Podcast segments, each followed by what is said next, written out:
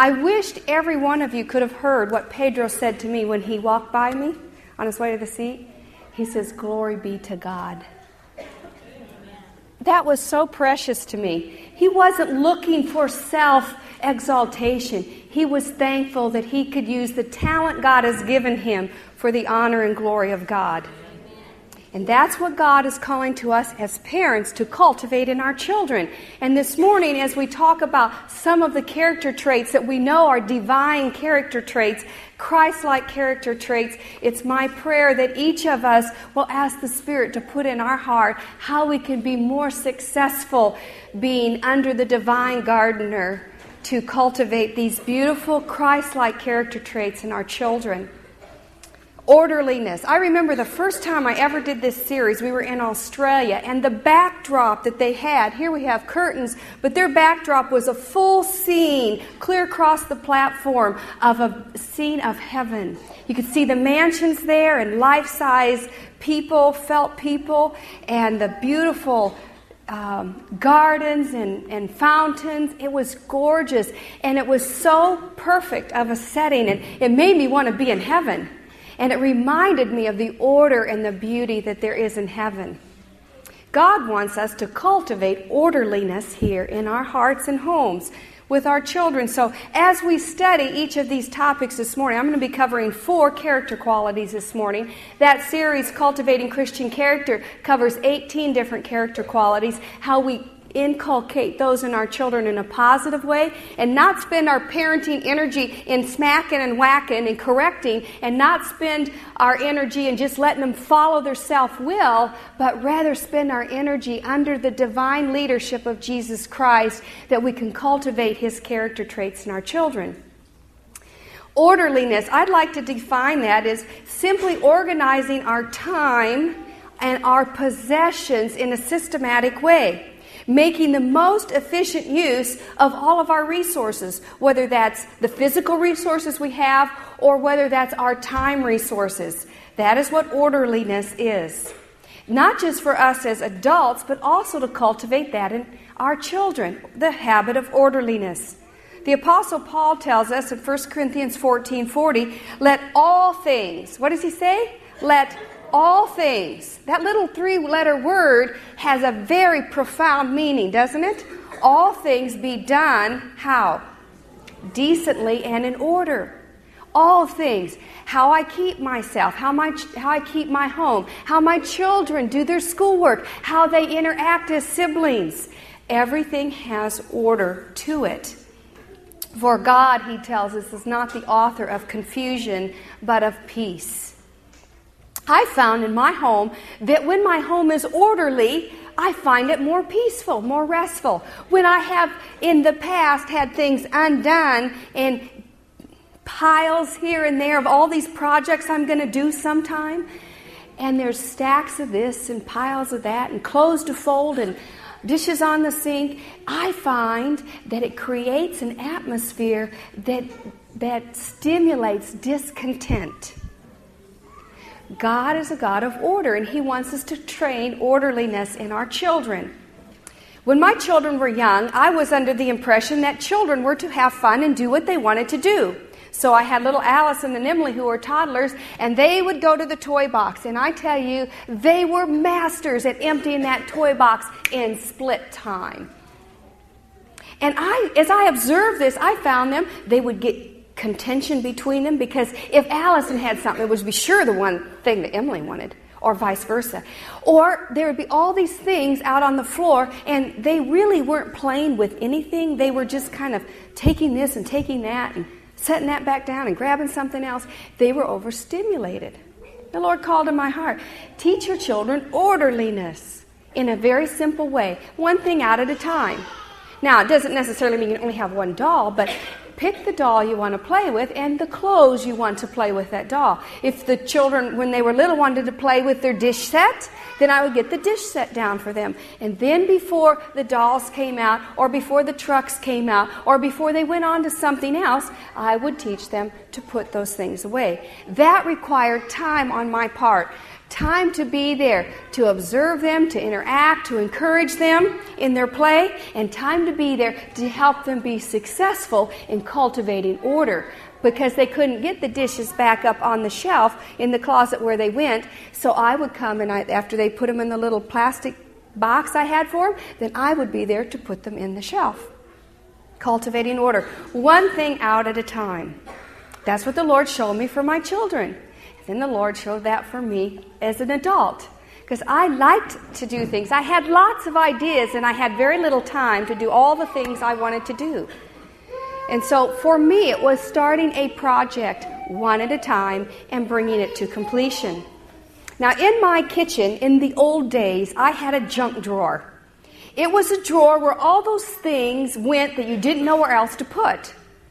And the order of that drawer was the same as the title or the name I gave that drawer junk. Now, everything in the drawer was useful and was necessary, but it was just junked in there. While the rest of my drawers were nice, this one, because of the name I gave it, I kept it according to its name.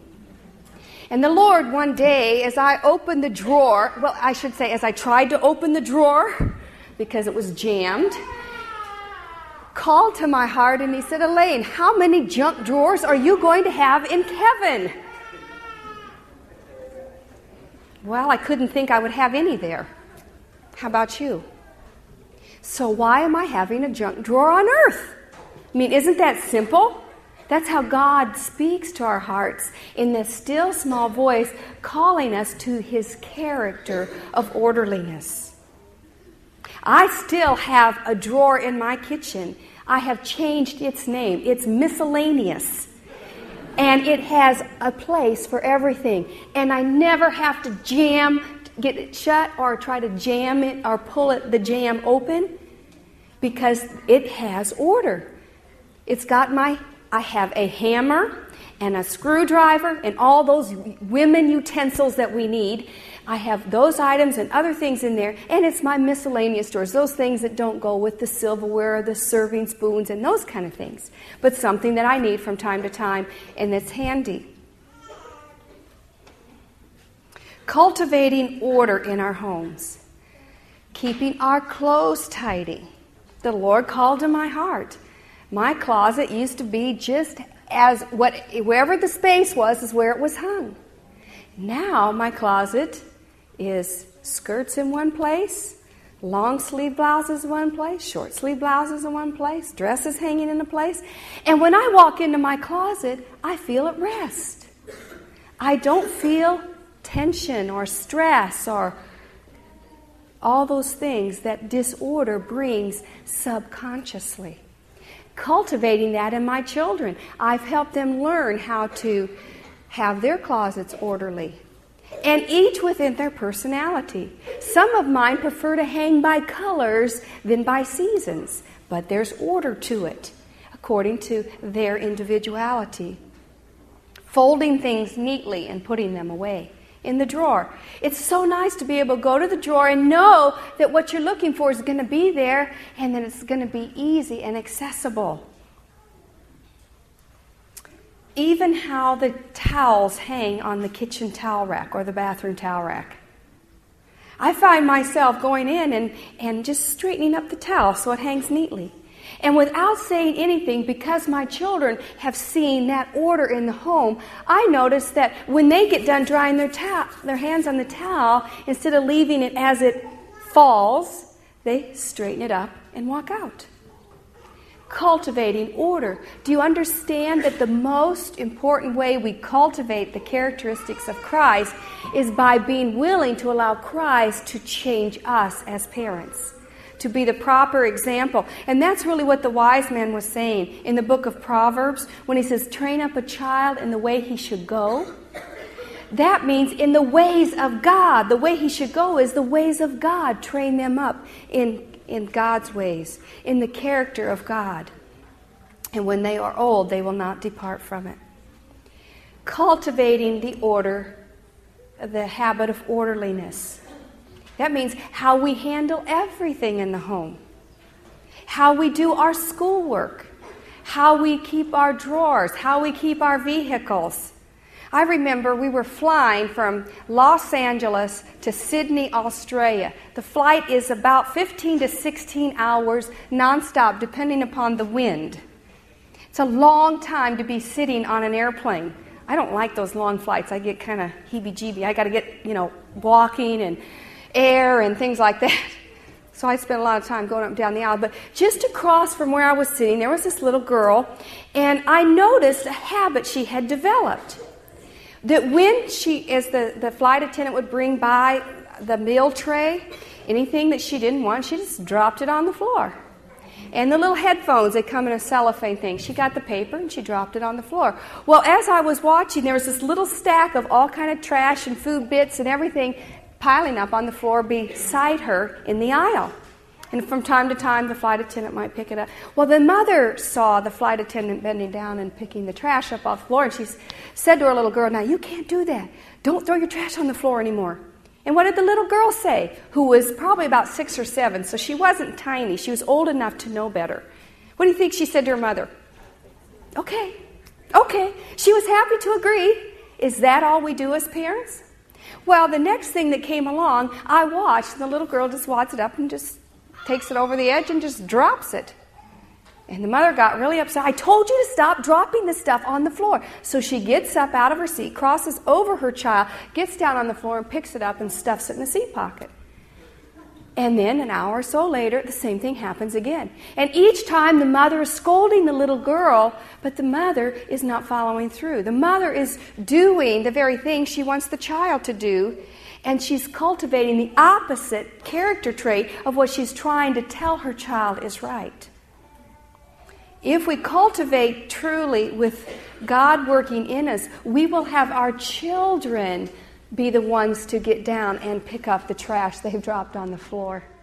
It was interesting because later on in the flight, we were getting close to Sydney and they were coming along with the, the little towels, the freshen up towels they give you. And this little girl had finished using this little wet towel and she went like this. And as she did, she turned around and I looked and I gave her a big smile and she put it back in her lap. Encouraging the right in a positive way.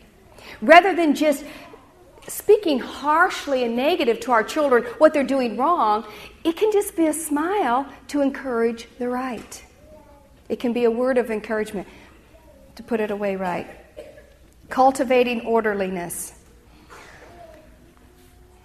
Now, one of the other things I found as a parent, we have two ways of parenting. We can either just lay out the law and tell our children, this is right and you better do it, or we can exemplify the laws of God are laws of love and liberty. And I can remember numerous times when we're clearing the table and our children have taken turns through the years of each being responsible for the kitchen. They rotated on a weekly basis, either the breakfast meal or the supper meal. And their responsibility was to clear the table, first of all, to make the meal, and then after the meal was over, to clear the table, to put the food away, to wash dry, and put away all the dishes. One child, as they were older. When they were younger, they used to work together. And as they got older, they became independent so they could learn how to do it all on their own. Well, I noticed that the difference between my daughters clearing the table and my son clearing the table. We have a wood cook stove, and what we often do is take the paper napkins when we're done. Anything that's burnable, we just throw it in the stove because that cuts down our hauling of our trash. We don't have a trash truck that comes by every week or twice a week and picks up our little piles. We have to haul it to a dumpster. So, to cut down on the amount of trash that collects, anything that burns, we burn. And so here's my son. He opens the top of the cook stove, and instead of doing like I would do, just picking the napkins up and going and dropping them in, he stands on the other side of the kitchen table and he throws them in. Is that all right? I didn't have a problem with that. He still clearing the table. He's still putting them where they need to be. He's just made something fun out of it. Now, if he was starting to throw food in the kitchen, I would have a problem with that. But he was simply doing his job in his personality. Now, he doesn't always do that. But we can give our children, our young people, a little bit of individuality. And he's still being orderly in getting the trash where it belongs. He's just doing it in a different way, in a more fun way for him and his personality. So I must tell you that just the other day, as we were all picking up our plates at the table, my husband took his napkin and wadded it up. And he asked me to open the cook stove lid. And he threw his in, and then Josiah had to turn. And then pretty soon, anyone that didn't go in, we were all throwing our napkins. Was, we threw them until they, they landed in the spot. And we had a good time. It would took us a minute or two. We had some good family recreation right after the meal. Table was cleared, the napkins were where they should be, and uh, it made the kitchen orderly and it made our time together enjoyable. Now, I use that illustration because we have the opportunity to enter into our young people's desires, their ages, and to make life enjoyable for them while we still cultivate Christ like characters. We don't allow them to throw the napkins at each other or throw things that are inappropriate. But we aren't so rigid that we say you can't throw anything or learn the skill of hand eye coordination if it can be appropriate. Another way we cultivate reg, uh, orderliness in our homes is by regularity, having a schedule. And I found as a mother, a schedule is vital. My life used to be scheduled whenever I went to work. I was very scheduled. I did ICU nursing, I was very scheduled. But at home, it's like you get up when you wake up, you eat when you're hungry, you get to it when you have time, and the only thing that has a schedule about it is anything that's outside of the home. And so I found that when I would take my little ones to church, they were very squirmy and fussy and discontent because they had not learned how to sit every day. They had learned to do what they felt like doing. And I didn't have a schedule in the home. And God called to my heart, you need a schedule, a rising time for your girls, a time for worship, a time to eat that they can expect that they're going to have a meal, a time for cleanup, a time for play, a time for work. And so I began to bring my life under the discipline of Jesus Christ in a schedule. Because the Lord, when He created this world, created in perfect timing, doesn't He? And so we can calculate as man to the nth degree split second the time when the millennium changed. Our post office in Eureka, Montana was built just before the year 2000. And they put this new digital clock up on the wall, and it was counting down to the new year, to the new millennium, by the hundredth of a second. Is God precise? Amen. He's orderly, He's precise, He is scheduled, and all the universe runs in orderly fashion. And God wants our lives to run in orderly fashion. And so I found that the trouble I was having in church with my children is because all the other days of the week they could do what they wanted to do at 11 o'clock. And the Lord called to my heart when they were just toddlers, 11 o'clock every day, bring them into the living room, take time for them, sit down and read them a story. And it went from five minutes at first to growing them into 10 minutes and then to 15 minutes and 20 minutes. And pretty soon we could spend a half an hour, 40 minutes. And I found a remarkable change in church. Every week it got better and better until my children, even as young children, could sit in church and be content to be sitting through having schedule and regularity. One of the things that has helped us, besides having a family schedule, is to write down things that need to be done. That helps keep the home in order and keep the family on schedule, and a set time for which that work is to be done in. And that really will decrease our frustration. As parents, when we began to teach our children responsibilities and chores, and I was homeschooling three children, I found that the devil has a way of taking our human weakness and agitating that very easily through the lack of order and schedule. And one of the things that I found in my weakness was that if I just allowed my children to take as long as they wanted to take doing the lesson, I felt under pressure because I knew they had to get their English done, and they had to get their spelling done, and they had to get their reading done, and they had to get the math done. And how can I do all this in this amount of time if I just let them take two hours to do a math lesson? So God called to my heart set realistic times and work within those times. So, order and regularity and scheduling is very much a part of the character of God. And God wants it to be very much a part of the character in our children and in our homes, as well as in our own lives. Order and schedule and regularity has also then brought me to recognize the need for diligence, which is the second character quality I'd like to discuss this morning diligence. Working hard and carefully and steadily to complete a task. Working hard, carefully, and steadily until the task is completed. Proverbs 10, verse 4 He becometh poor that dealeth with a slack hand. What is God telling us through the wise men?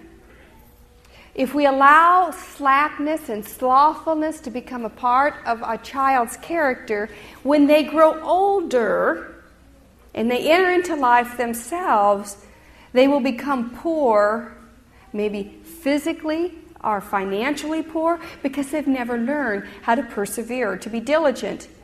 But the hand of the diligent maketh rich. It means that they know how to start something and bring it to completion. When they start a job, they can hold a job and they know how to manage the job. Proper occupations and diligence. When I was thinking of math, I remember we were traveling across the U.S. We were doing long, my girls were doing long division in the car. We take school with us. And as they were doing this, I noticed they were bogging down and bogging down. And the Lord just called to my heart Stop. Don't just have them do the math lesson and take two and a half hours to do the math lesson. Stop. Have them do one problem and you do the problem with them. I had a piece of paper, they had a piece of paper. I said, Girls, let's see how fast we can do this problem. And so we did it. That little bit of, of encouragement, working for the side of diligence in the math, oh, look, they did it in less than a minute then why should it take two and a half hours to do 60 problems? Because I was allowing slothful behavior to be cultivated. Diligence, cultivating diligence means that we give them our time and energy to take things that are difficult and put them in short periods of time and help our child see how they can accomplish those and master those and then stretch it. So then we tried a row. See if you can do the row in a certain amount of time. And they did it in less time than I gave them. And then do the next row. And do you know that lesson was done in 45 minutes? A lesson that the day before drug on and on and on because there's a lot of repetition in those early years in math. Diligence making it interesting. We have a photo album on the table, and I we just redid our photo album before we came to camp meeting because many people saw our old photo album where we lived and say, "Oh, he just had it easy." And in there, we have taken you back to where we first bought our property and showed you, show you the progress. And in those early years of cultivating Christian character, I was have my children out in the garden with me. We're going to pull weeds. And so my children, who are probably Josiah's three, maybe four, and then six and seven would be the girls, you see them hanging upside down over the fence rail into the garden pulling weeds. Now, I would have no desire to pull weeds upside down, but they enjoyed it. And so every time it was time to weed that bed, that's what they liked to do when they were little. It made their work fun, but they were diligent at it. And then when we came to the beds inside, there was no fence. I mean, they were away from the fence line. Then they would sit with me and we would pull the weeds. But when we got to the edge of the fence, they liked to hang upside down and pull the weeds upside down. It made their work fun, but they were cultivating diligence, staying with the job. We would take two beds a day, and each week we would rotate and be able to weed the entire garden by taking little bits at a time. As they grew older, they had no more the desire to hang over the fence railing. And so we look for ways to make their work fun. So we named all of the items in our garden. We gave them the character qualities, and that's where we really started beginning to study the character qualities I did with my children in the home. And we named the onions the onions of obedience and peas of patience. And so we named each of the vegetables, and we would weed that bed. And when we were in the onion bed, we would talk about how we cultivate obedience, how we develop patience in working with the peas and potting those peas. Peas take a lot of work. If you, if you don't eat the pod and you're going to take them out and you're going to can them, it takes a lot of peas to fill up a jar. So it creates, gives us an opportunity to cultivate patience. And as we went through the garden, we would talk about each of these character qualities. But we culti- we're cultivating diligence in the work bringing the task through to completion. We never left the garden until our, our task that we had agreed to do was done. Those beds were weeded, and then we were done. We could move on to playtime or recreation or personal time or another project, whatever it was that needed to be done. Diligence, working hard, working carefully. That means all of the weeds were out of the bed, not just lopped off at the top with a hoe, but they were actually pulled out by the root and working steadily until the job was done picking up sticks in the yard. I can remember many times every spring we would go through the yard and either pick up sticks or stones because the, the ground, as the frost comes out, heaves up. We're 75% gravel. So every year we have a new crop of rocks that come up through the yard. And the children take the wagon back and forth, back and forth through the yard and they would pick up the sticks and the stones and they made their work fun. They would get done and they would sit on their load and they would ride down the hill to the place that we called the landfill and it was a place in our backyard that the property, the hill, kind of dropped off. And we have actually created a very much larger area there just by picking up sticks and stones in the yard and, and um, all the debris that keeps falling year after year. Diligence, making a work, doing our work thoroughly, carefully, quickly, until it's brought to completion. When the children were younger, putting their toys away. We need to cultivate diligence. It's not enough to say, hurry up, hurry up, hurry up. We must help our children develop the habit of being diligent, that whatever they do, they do it to the best of their ability. Let's talk about faithfulness. Do you see how these build on one another?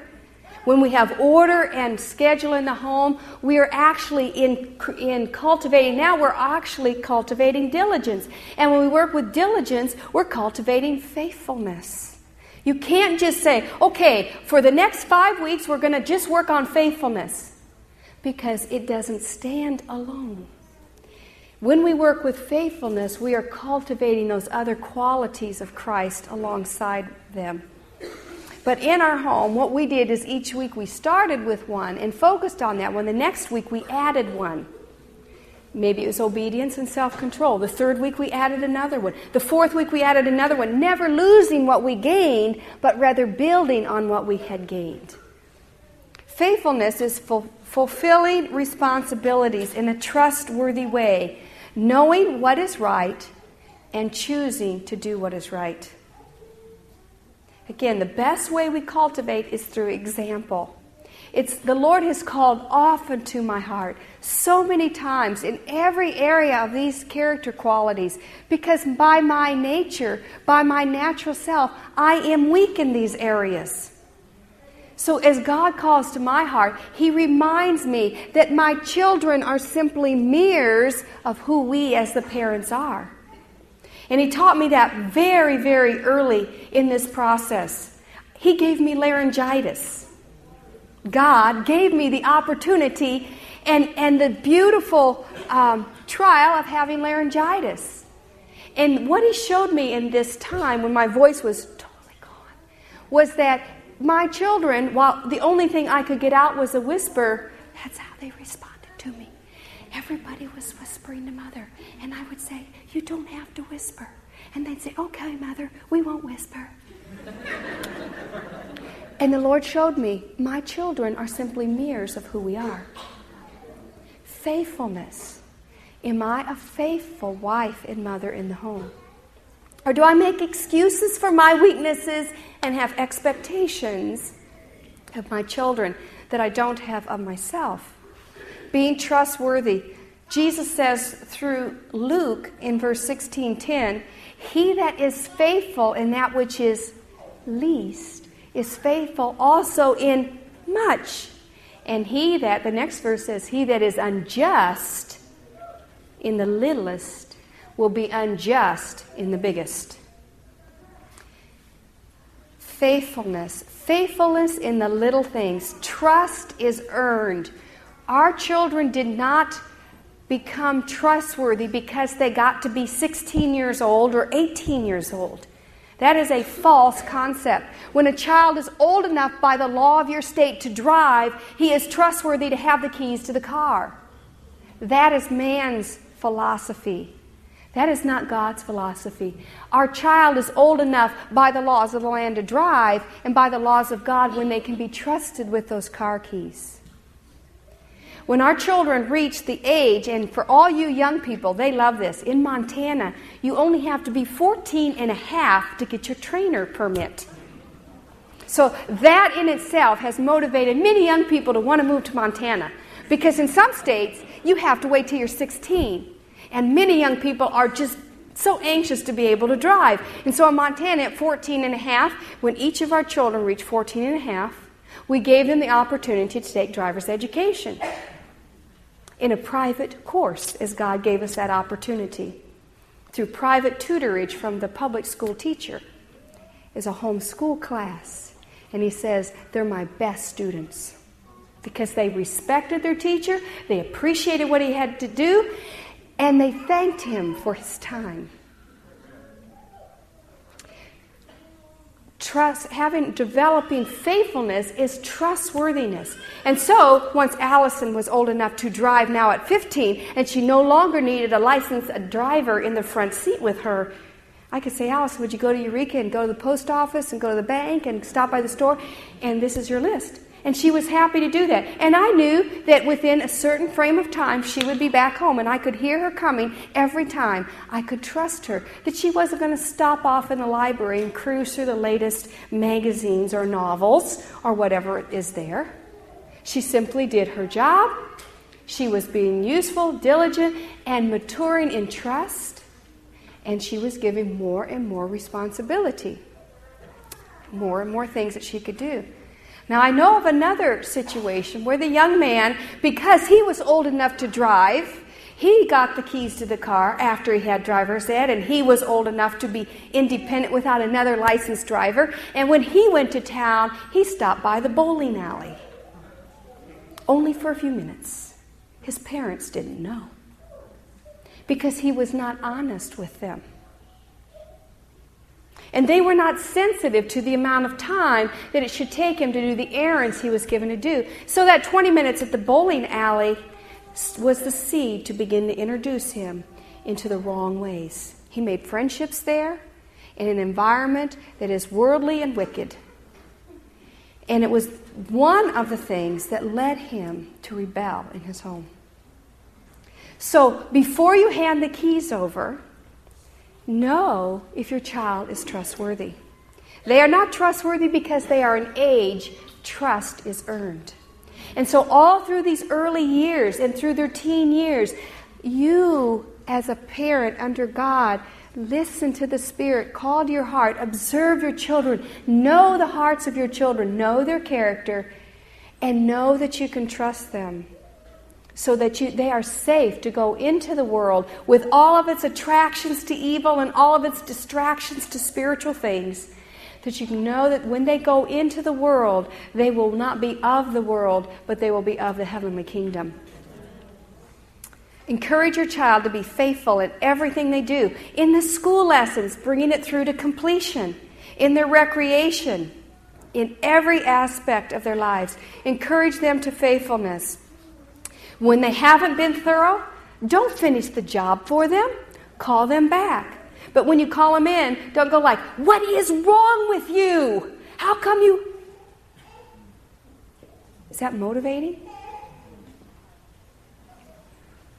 Honey, come on back in the house. Come in the bedroom, and the clothes are not folded yet. It could be that simple.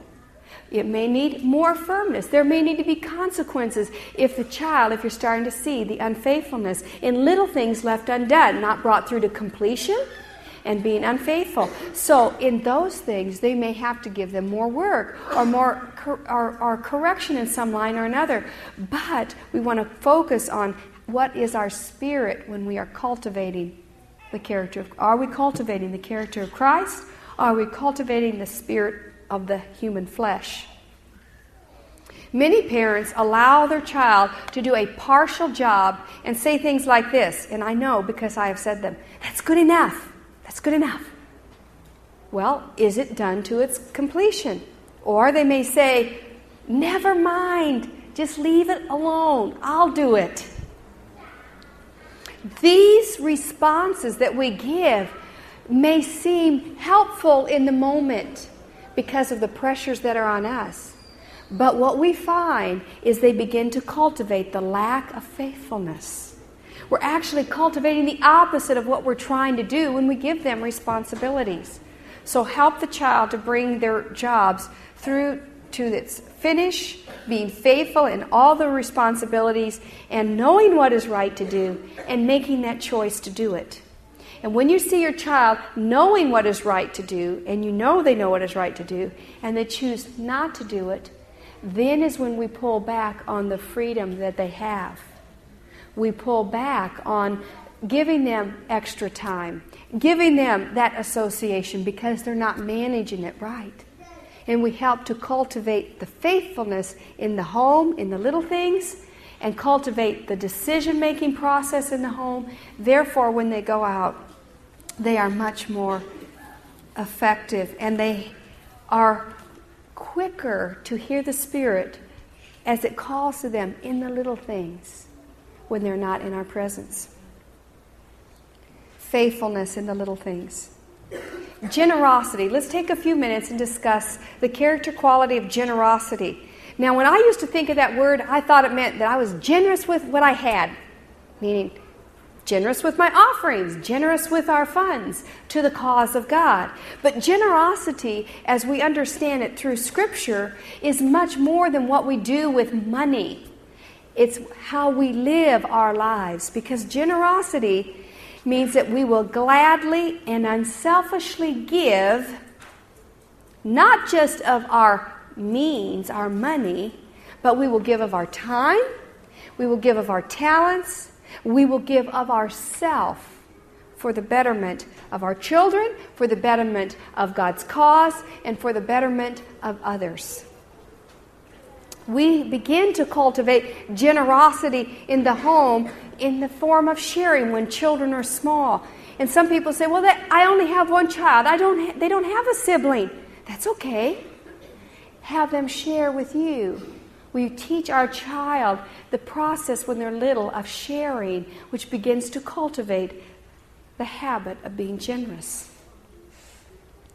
Now, I have done this and I have noticed this happens. When you get older children and they're all excited about having the new baby sister, the new baby brother, I can remember when Emily was born, Allison would load her little infant seat. She would almost bury her sister in bringing her all these things which Emily didn't even want because she was too small to even know. She would just get all these things piled up on her.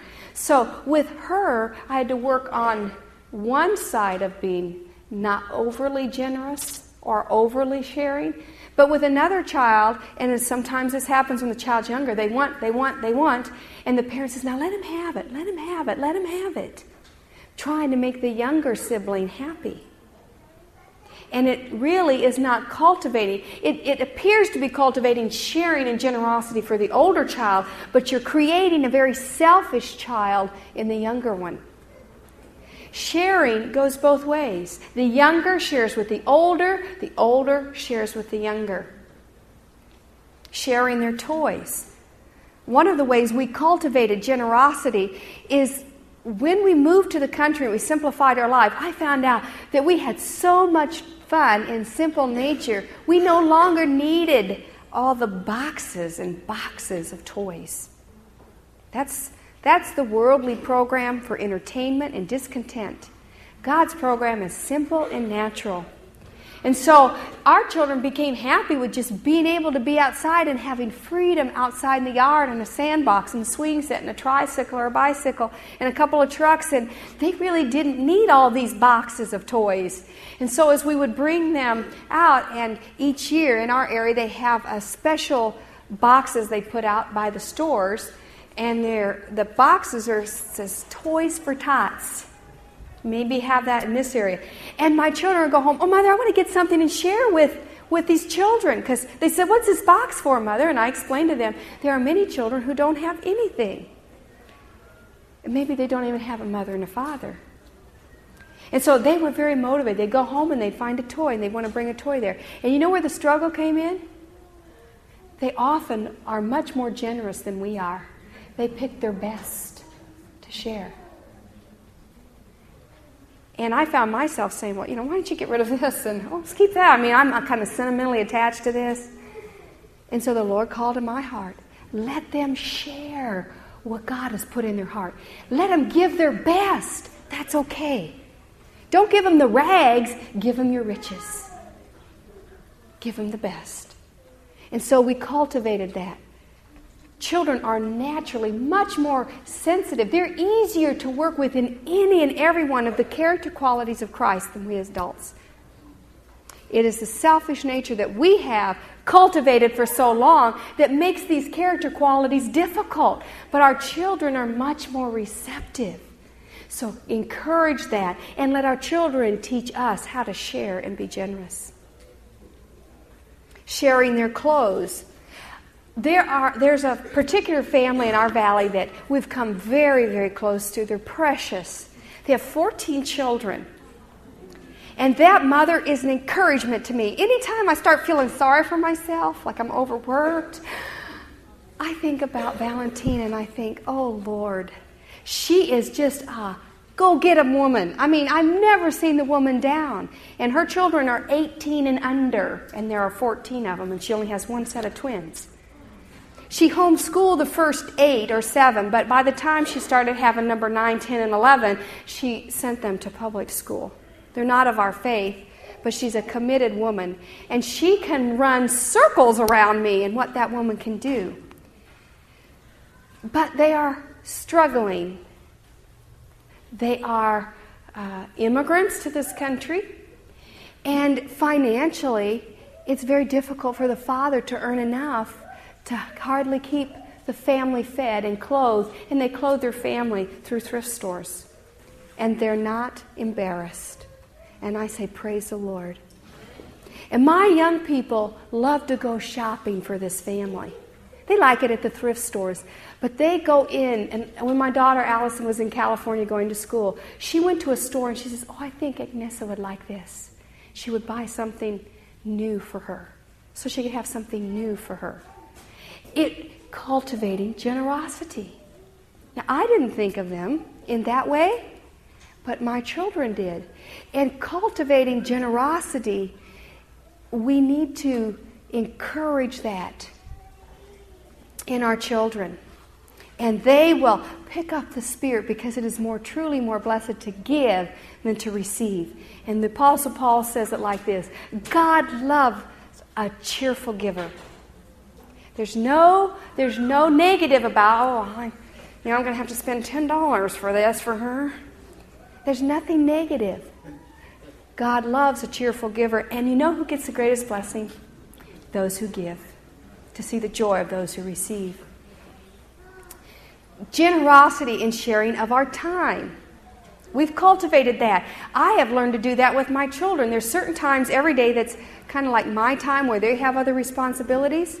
But God's often called to my heart, teach generosity by sharing your time. I'll walk in the kitchen and say, okay, I can give you 10 minutes of my time. What do you want me to do to help? Even though it's not my responsibility to clean the kitchen, it's their chore, it's their responsibility. Generosity and sharing time. I'll give you 10 minutes of my time. What would you like me to do? And one child always has me wash because that is their least favorite job. Another child says, Mother, whatever you want to do. And I said, No, you must choose. I won't choose but giving of our time. And when I began to give my time in this way, I started seeing my children walk in and help their sibling with their chores without being asked to, wanting to help their brother or their sister doing a job that wasn't their responsibility, but wanting to help them so they can get done. Giving of our time We've given of our time in, in work projects, helping other families. Other families have helped us. Put up a fence, put in grow beds, new grow beds. We've helped other people build homes, get a place started for them in the country. Helping people gather wood or people helping us. It's so much fun to do it together. And that was the spirit that this country had years ago. You talk to the grandparents and I remember Grandpa, he said, when they harvested this farm, everybody in the, in the village went and everybody harvested Mr. Jones' wheat. And the next day they'd harvest Mr. Brown's wheat. And the next day, and they worked together. And they were a happy, tight community. We have become a selfish nation because we focused on what I want, regardless of what anybody else has or does. And we see the fruit of that. Cultivating generosity, cultivating an unselfish giving of ourselves, our time, our talents, helps us to be sensitive and to be more Christ like. Now, as I've gone through these different character qualities in each of these areas, I've tried to say, Lord, is there someone in the Bible Uh, there's many people in the Bible. I love to read His Word. I get so inspired, and I see deeper lessons every time I go back. When I study these character qualities, I see deeper lessons in the lives of God's faithful recorded from Genesis to Revelation. And so when I go back, I said, Lord, is there anyone, any one person in Scripture who shows these character qualities in their life? Just these four. Because we know if they have these four, they have other ones too, don't they? And so the Lord brought to, brought to my mind Ruth. Ruth. I also thought of Nehemiah. And I went back and I read through Nehemiah and I read through Ruth. And really, both of those very clearly express through their life, through the testimony, the book written of their lives, these character qualities. But I want to share with Ruth. In the word in the area of generosity, Ruth 116, she says, Entreat me not to leave thee. You remember the situation. She lost her husband. She was now staying with her poor mother in law and her widowed sister in law. And so Naomi now wants to leave the foreign country and she wants to go back to her homeland, her people, the children of Israel. And Ruth, thinking not of herself, but thinking of her, her older mother in law, wanted to go with her. And, and, Naomi says, No, Ruth, you stay here with your people. You're young, you're beautiful, you've, you've got a whole life ahead of you. And Ruth says, because she learned. She learned generosity. She had the Spirit of God working in her heart. She says, Entreat me not to leave thee, nor to return from following after thee, for whither you go, I will go. And I'm going to put it modern day. And where you lodge, I'll lodge. And your people, they're going to be my people. And your God will be my God. She was a redeemed child from a wicked and perverse nation she became a child of God. That's what God wants in our homes. We are all wicked by nature. We are all evil in our of ourselves. But with Christ, He wants to transform us and make us into His children, preparing us for His heavenly kingdom.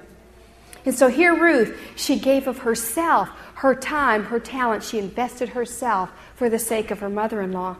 And then she, when she got back to Israel, she followed the order of Israel's customs.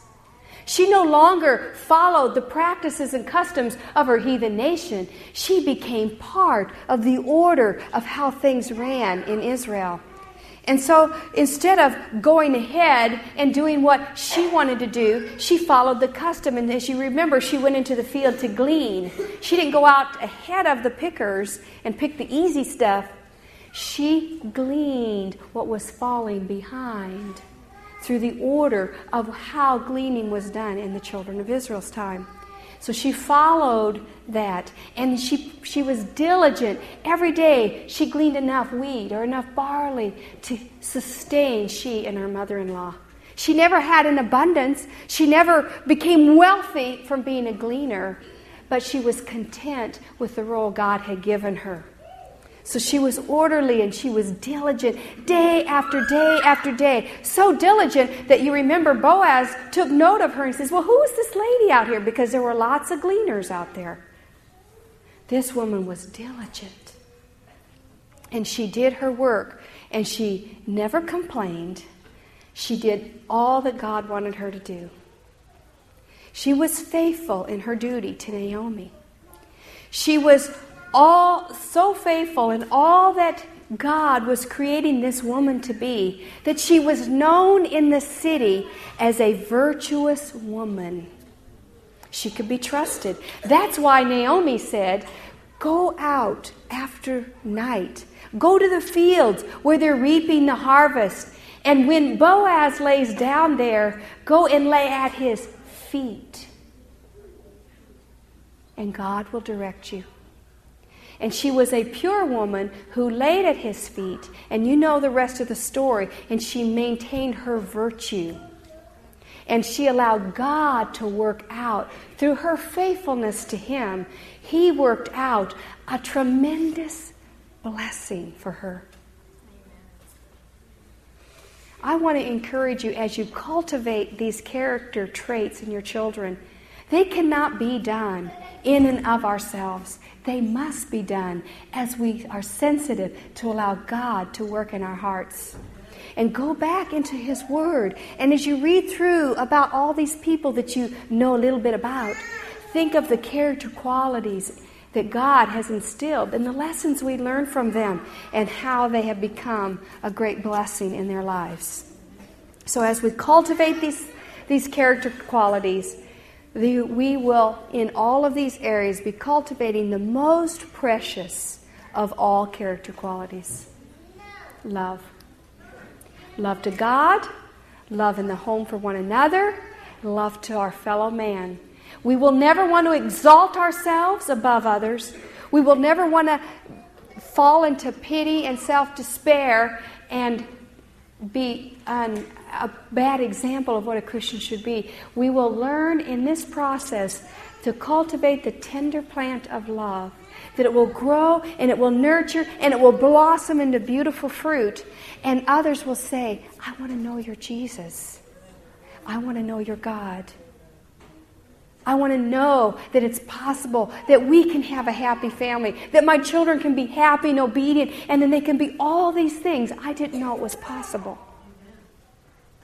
God wants to cultivate His character in us and in our children. And my heart cry to you, as it is for myself, let's cooperate with Him and let's allow Him to cultivate our hearts, that stony heart, and let Him make it tender and soft and as we allow that, let us work in cooperation with Him to cultivate His character in the hearts of our children.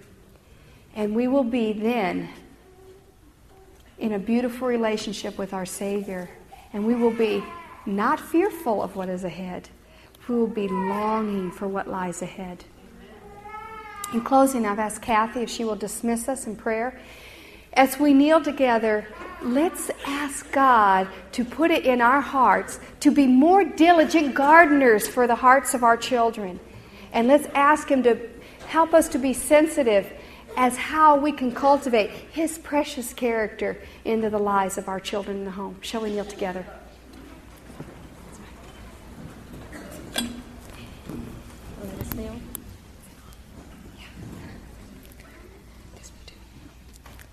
Dear kind Heavenly Father, we come to you with praise and thanksgiving for all that you have done for us. We thank you for these camp meetings and for the messages that you give us through these speakers, for the calling to our hearts. Lord, we praise you for the things that you are doing in many families and the restoration that you've brought into my family and to our friends. Lord, we are so thankful Lord, I pray that you will be with us, that you will help us to cultivate these Christian character traits into our children. Lord, help us to see in our children what we are. Lord, help us to be aware And help us not to ignore those things, Lord. Sometimes it's easier to ignore them and hope that they go away, but they only grow. Lord, lead us to listen to your voice. Help us to be sensitive to your word and help us to pick up the work. Lord, for we are told that the greatest evidence of a Christian, uh, the power of Christianity, is a well ordered, well disciplined family. Lord, may each one of us continue to pursue that. In your Son's wonderful name we pray. Amen. This media was brought to you by Audioverse, a website dedicated to spreading God's Word through free sermon audio and much more. If you would like to know more about Audioverse, or if you would like to listen to more sermons, please visit www.audioverse.org.